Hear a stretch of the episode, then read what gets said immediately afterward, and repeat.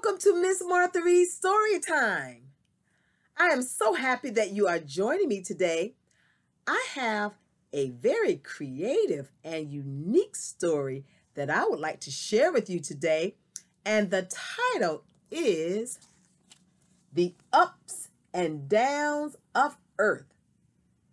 This story was written by a fifth grader named Zoe Fahm, who attended Pembroke's Meadows Elementary School in Virginia Beach, Virginia. Let's put on our good listening ears. Click, click, so that we can find out about the ups and downs of Earth.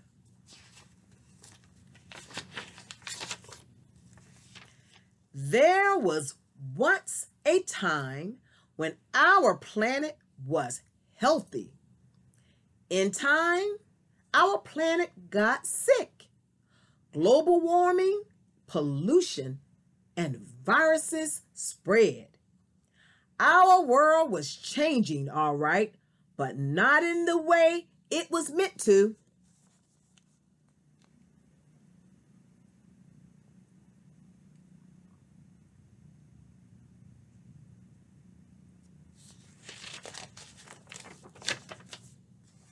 Our world definitely needed help, lots of it. Who would have thought to help the earth? No one, not even a doctor or a scientist or an ecologist.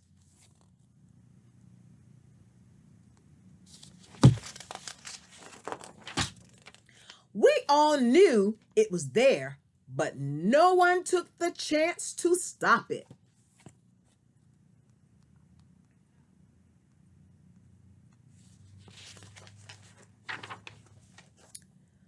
But in a tiny little spot, a tiny little difference can make a huge impact.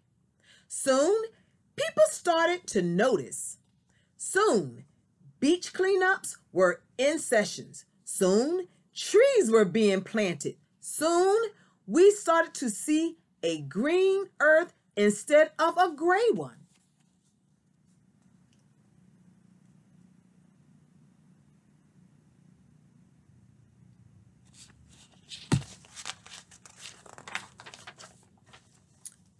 We finally got the idea that polluting the earth isn't right, but preser- preserving it is.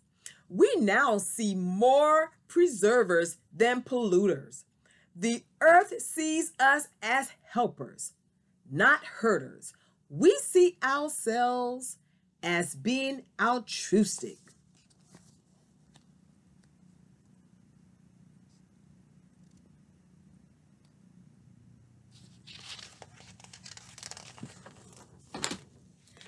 Our lakes and oceans and creeks were shimmering a beautiful blue.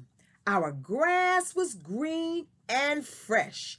It felt like our world was brand new. And that feeling was beyond compare.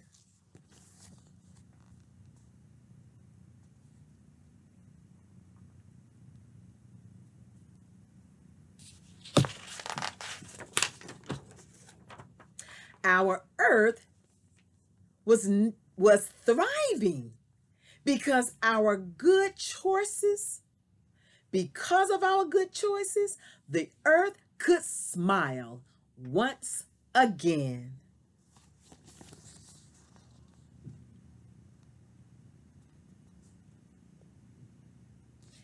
The end. That was a very creative story about what will happen if we continue to pollute the earth and the happy results if we all pitch in together to take care of it. Now, can you imagine a smiling earth? Well, take a look at this. I tried to give you an example. What do you think? This is probably what our earth will look like if we continue to take care of it. Our earth would smile. Well, friends, that's all I have for you today.